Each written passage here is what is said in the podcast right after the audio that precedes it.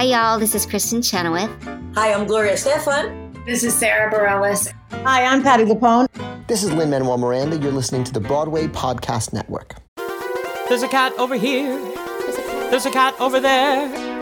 And the wrong one died. And the wrong one died.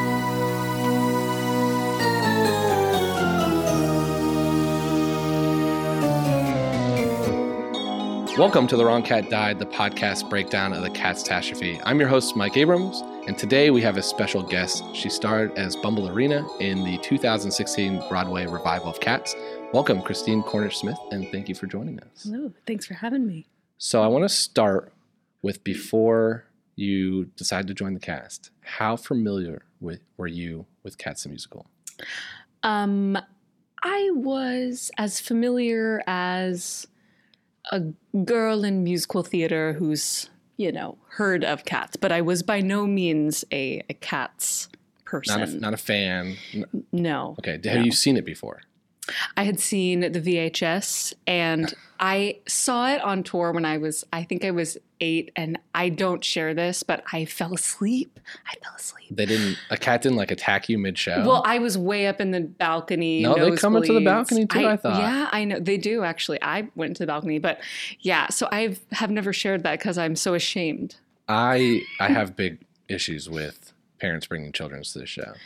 Yeah, you know, it, it's hard, and and because there's not i- when you're a small child, you know, the, you don't have a lot to grasp onto. If you're way far in the back, you know, it's hard to follow it. So I definitely did. It's it's hard to follow it as an adult. Oh yeah, It's yeah. hard to follow in general, yes. but it is it is a little. It's a lot. A lot is the correct word. Yes. Okay, so you so you became Bombalurina, who I don't actually have an episode for. So How I want dare to. you? I know, She is so offended right now, but it's fine. It's because I don't want Taylor Swift coming after me. Yeah. And so I want to. How would you describe her? Um, I would describe her as she is fiery, generous, and confident. Yeah. Many other things. She's she's sort of seen it all, and and I think she does have a more mature, um, motherly presence. But uh, she, yeah, she's she's also promiscuous, and you know she's been around the block a couple times. so yeah, No, because she's one of the adult cats, right? I, I didn't even realize that there were cats, kittens, all these different hmm parts to this. There's very way more. important. Yeah, so she's one of the adults. So basically, she's, but that's that's where we get really confusing. What's the relationship with Demeter? Mom, sister? the, a sister best friend Okay. you know and, and i think she's older and she sort of looks out for demeter Okay, you know it's sort of her troubled friend that you know she has to calm down she has to you know park therapist you Yeah. know, all those things so we'll get into hmm that main song, but I want to hear like what kind of training your character is in multiple songs and multiple dances. How you know what was that like? How'd you prepare for that? Especially since I mean you you did a ton in this in this play. Yeah, no, it's it's uh, it's definitely a dream role for me because um, there's very few shows where you can truly dance, truly sing, and truly act. You know, to kind of the peak of all three of those categories. So it was very exciting for me. Um, but yeah, I mean, I had to one. I probably was in the best shape of my life because you're crawling, moving nonstop for over two hours. So it's intense and you're singing while you're jumping and dancing. And so it's very demanding, but also very fulfilling. And so leading into getting the role, did you watch previous performances besides the VHS tape? Or did you come in and want to kind of do your own thing? I, it was sort of, I'd say 50 50. I, I wanted to be informed about, you know, I, I read the T.S. Eliot poems. I tried to sort of take it out of the context of Cats, the musical, and try to do things like anytime I saw an actual cat, just like really observe it. And, you know, and then read the poems and read up a little bit about Andrew Lloyd Webber and the making of it and, you know, all of those things and sort of really um, learn about the bare bones of it so that I could breathe my own life into it, you know, and and I think because we were doing a revival and because I got to sort of originate the revival version, um, yeah, I wanted it to be my own. Yeah. So there's a lot of people who have not seen the show and they're How dare they? they're preparing this for the movie. yes. So how would you explain the show to an outsider? Especially since you did research with actual cats. Yes. um, I always say that cats is about community, bottom line, um, and it's about how we come together to survive. And I think that it's sort of it has withstood the test of time and became such a big hit because it is so universal and it's so relatable. Actually, even though it seems like it's not, but um, each cat has a different personality, and it's sort of to me like a um, dilation or expansion of the human inside of that cat. Yeah, like for instance, like Demeter, she's um, anxious and kind of has like a schizophrenic sort of energy, or you know, kind of um, overly uh, pent up energy, and she can just express that in the fullest form. Whereas if you're a human and you're anxious, you can't like twitch and do this and go, you know what I mean? But oh, that's just an, the anxious person that is stressed out about work that I just saw mm-hmm. across the street in this other form, you know? Interesting. So you say it's about survival, but they're gonna we're gonna celebrate the one cat that dies at the end. I mean, to me, it's sort of it's it's like you know, and someone is goes to heaven and they're blessed, and yeah, I I think that that is more. I always saw it as symbolic and like, does she really die or does she just go on mm-hmm. to the next layer? You know, the next life. To be reborn. Yeah, yeah. Okay. I want to ask a few questions about your character Okay. in particular. So you sing Macavity song. Yes. What's your take on Macavity first? I think that I Macavity the cat. The, The cat, not not the not the actors. Yeah. We're talking purely about. Oh yeah, no, I didn't know the cat. song or the cat. Oh no, I love the so- Um, I love the song. I hate the cat. Same, same, same. Well, no, I actually don't. It's a complicated relationship. I think that she has a very close relationship with Macavity, and she knows more about his whereabouts than any other cat. I think she's been burned by him. I think she was in a, uh very sort of abusive and um, messed up relationship with this cat. Yeah. That, so that's my question. I, I felt the same way with both your character and Demeter was Mm-hmm. in an abusive relationship, and then all of a sudden, Macavity leaves, and you sing this overly sexualized song about him. Yeah. I mean, I think that's part of the thing that's like messed up about it is it's like um she as I think some people can relate to in a twisted way. It's like why do we love watching horror films or why do we there's a thrill that's associated with it. You know, it's like as much as this relationship was dark and scarring and all of these things, there's a reason why she entered into it because it was thrilling and it was sexy and it was all of those things. So it's sort of them, you know, leaning into that, uh, like, oh, so terrible, but this is why, you know. It gives off a little Fifty Shades of Grey vibe. Oh, for sure. Yeah. Yes, there's some BDSM happening. There's a lot of things occurring, but I think it with Demeter, it sort of scarred her and and and really frazzled her. Whereas with Bomb, she has been through a lot of stuff, so it sort of didn't faze her as much. So, how do you believe the relationship between Bomb and Grizabella? Because there's a couple different conflicting rumors on it. Yeah. I think that she um, has empathy for Grizabella and she feels for Grizz because she was almost Grizz. I think she was like one step away from from sort of turning to the dark side and one you know line of cocaine away or like whatever you know she kind of almost turned to there. So i think she um, wants to protect the younger cats from her and not as much in a judgmental way but just in a you know you really don't want to go down that road. And So there's a rumor that Grizz is actually your character's mom and abandoned you. Oh, So what is I your take on never that? heard that. Yeah. that is That's what I'm that's here for. interesting. I'm here to dig up the rumors for for all the people. I, yeah, this is it's very exciting to revisit all this. Um, yeah, I I've never heard that one. That could make sense though. Yeah. Um, man, I'm trying to articulate my thoughts on that because I've never heard that. Never heard it. So clearly it's not true. Wow. Or it's not been a note given to you. Yeah, it was never a note given from like Andrew Lloyd Webber himself or something. Yeah. But um, Does he did he give a lot of notes about the backstory and the family tree of cats? Um, he sort of popped up a couple times during rehearsals and a few times during previews here and there, but he wasn't super embedded in our process.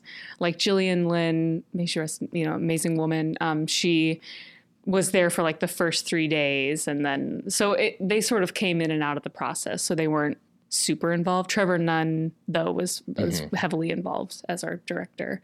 Um, but yeah, he, he he never told me that. Nothing. Okay. Wow. What about the relationship with. Rum Tum Tugger? Oh, I think they're just like the classic on again, off again. That's like the lighter version of her relationship with Macavity. With mm-hmm. Macavity, it was like that on and off again, but in a dark, not healthy way. With Tugger, it's fiery, it's playful, it's kind of messed up, but not in a as abusive way, I think. So, and I'm basing this off of the movie, the the VHS, because that's what I'm working off of with Mm-hmm. Yeah. YouTube, because my memory is not that strong for the the two times I've seen this. but your character in Tugger's song Mm-hmm. in that movie is on the ground when he does his patented crotch thrusts. Yes. And- indeed. yes. I'm wondering, was there ever any rehearsal like over enthusiastic crotch dust that had accidents here? Like it's a very dramatic, like over the top part of this show. Yes. Well, we that was one of the numbers that Andy Blankenbuehler sort of reimagined. So that part actually didn't, Didn't happen in New York. the Ah. revival, and a lot of things were changed. That whole number was was very different than the VHS. Well, they had to bring it back from the rapping street cat. right. So yeah, they had to redo some stuff. they made our revival Tugger was was the classic. yeah. the the Terrence. Mann. Yeah. Yes. Yes. That I think they learned from. Yeah. the rapping Tugger. From the the one or two years it went. It ran. right. Um, so no Yeah. so you didn't have any issues in your song then when in the New York version. No, no, but I mean that was one of my favorite numbers, and Tyler Hanes, who played Rum Tum Tugger, is like one of my favorite humans, and you know he just did such a great job in the show, and we had the best time. I mean, we were just so perverted and so sexual, but in like the best way. We had a great time.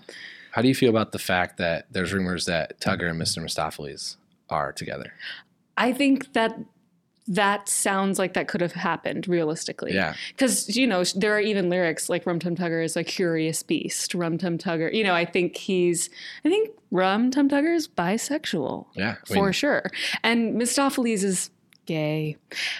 But, you know, Yeah, I mean the movie he pulls out a rainbow scarf out of a cup, you know, Yeah. as part of his magic. yeah. Yeah. So, uh, you know, I think Rum Tum Tugger 50 50, Mistoffelees probably mostly sees male cats. Yeah. But so who you- knows? So you're part of that triangle basically though. yeah. Yeah. Yeah. Okay. Mm-hmm. So if you could since you know the musical, who was your taking your character out of it? Who was your favorite cat and who was your least favorite cat? Not actors, characters. Okay. Okay. Character. Yeah, please don't say actors. Yeah, that would be a pretty rough. that's a rough was question. Like, who are you? um, I mean, man, I, I, hmm, I love Bombalurina just because I always was attracted to her. Um, let's see, favorite cat, the white cat, beautiful, probably my favorite, and then maybe my least favorite. Oh, that's very hard. I have a special place in my heart for all the cats. It's. Peter. The answer is Peter. Peter. Oh, is that uh, Gus's first I don't even know who it is, and I don't know why they named a cat Peter. Peter? It was yeah. added for something to do with Gus. I think that was so both Chris, so Gurr or Gus and was there one other? Are in the and uh, Old Deuteronomy are in the opening number as other cats. Yes. So that Peter. Yeah, but so I, guess I'm not a big fan of Peter because I never really met him or talked to him, I'm not- and he, you know, I want to know who named him unclear. because of all the other names, who was just like, oh, we need a new cat. We're just gonna call him Peter. Yeah, it's like they kind of pulled that out of nowhere. Yeah. They're like, oh yeah, It's Ah, lazy. It's, lazy Peter. writing. right? I know. It's like all these characters so interesting, you know. Yeah. Coricopat, Tantomile, Bombalurina, Peter. Yeah. Like, Exactly. okay, you know, Someone just gave up. I, someone definitely gave up, and you know, shame on them. But you know, Peter still lives. He lives on. He lives in you. He lives in me. So, have you seen the movie trailer? And what's your take on the movie? Are you excited? Are you nervous? Are you happy? Okay, let's see. Um, I'm excited. I and I have. I'm trying to go into it with an open heart and open mind, and you know, I think that it's great that a new generation can have the same amount of confusion about cats as probably the you know children of the 80s and the children of the 90s did for this musical. Um, I I think it, it is hard because I was, you know, that was my life for so mm-hmm. long doing the show. You know, you naturally get really attached to a certain design, a certain style, and a certain, you know, like I fell in love with Tyler's Rum Tum Tugger. So it's so hard for me to see anyone else in it. Not because anyone else would be not amazing, just because I was so used to seeing Tyler, you know. Mm-hmm. So there's biases. I do wish that their I, I, their bodies looked weird. It kind of was scary. My my first impression was this feels I feel scared.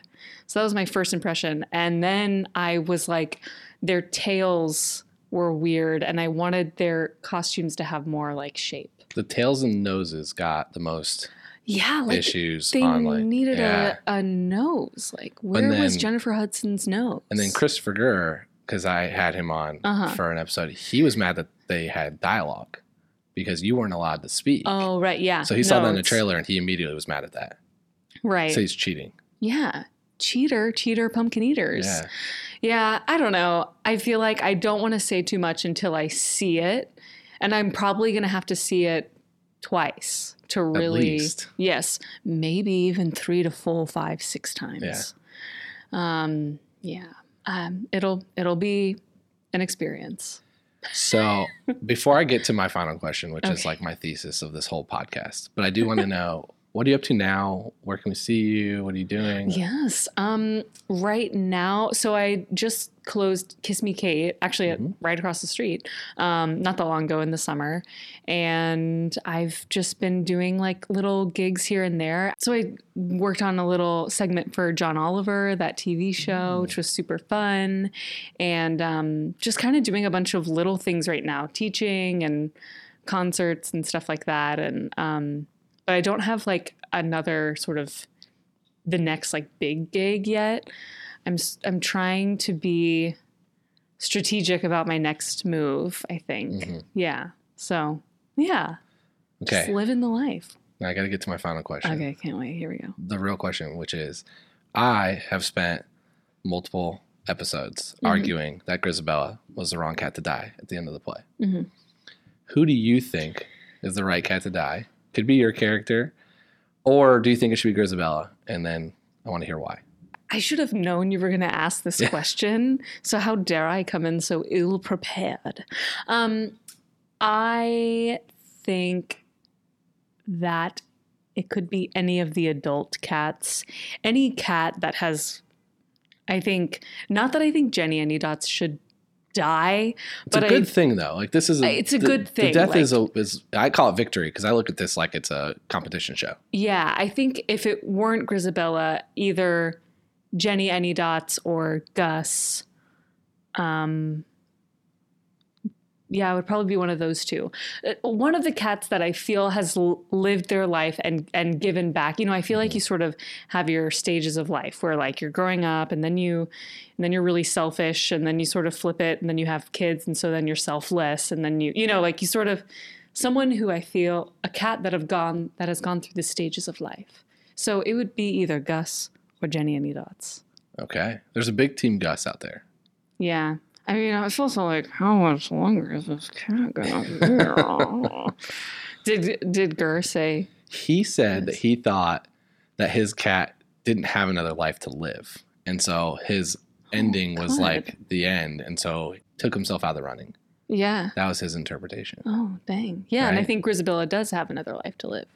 Absolutely. A new life has begun. Yeah. But I still, I'm still not in that camp. Who do you think should die? Well, you have to listen. Oh, okay, okay. Oh my That's the whole point. And if, if this was the last episode, I would I would tell. But you know, I've got a couple episodes after this. Okay, I gotta tune in. Got to tune in. Gotta subscribe. But I think there are some front runners. Okay. I look forward. Yeah. I mean, I'm a big personally. Well, I I've become to love Macavity's song and whole everything about it, Mm-hmm. but he can't be the one to to win. So I'm a big Rum Tum Tugger, Mr. Mistoffelees's fans. I loved Mungojerrie and Rumpleteazer's song, and then the Mhm. whole dance cart the the dual Oh, yeah. cartwheel. Like I can't imagine how many children got hurt trying that. And on a ramp. yeah.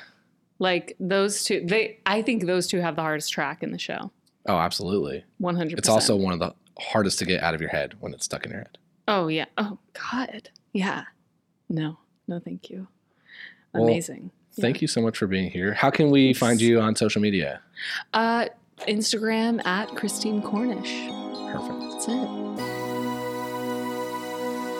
Well, thanks for being here. And listeners, thank you for listening to this bonus episode with Christine Cornish Smith on The Wrong Cat Died, the podcast breakdown of the cat catastrophe. To follow along, you can subscribe on Apple Podcasts, Spotify, Stitcher, or anywhere else you listen to podcasts. Follow us on Twitter and Instagram at The Wrong Cat Died, or check out our website, thewrongcatdied.com. Hey, it's Leslie Odom Jr. here on the Broadway Podcast Network to tell you about the Rise Theater Directory, a program of Maestra Music. Rise is a national online resource designed to connect and empower backstage and administrative and creative theater professionals from underrepresented backgrounds. If you work or aspire to work in the theater community, this can help you find your next project. And if you hire theater professionals, search the Rise Theater Directory to find your next team. Create your profile now and get more information by visiting risetheater.org. That's theater with an R E R I S E T H E A T R E dot org because only together we rise.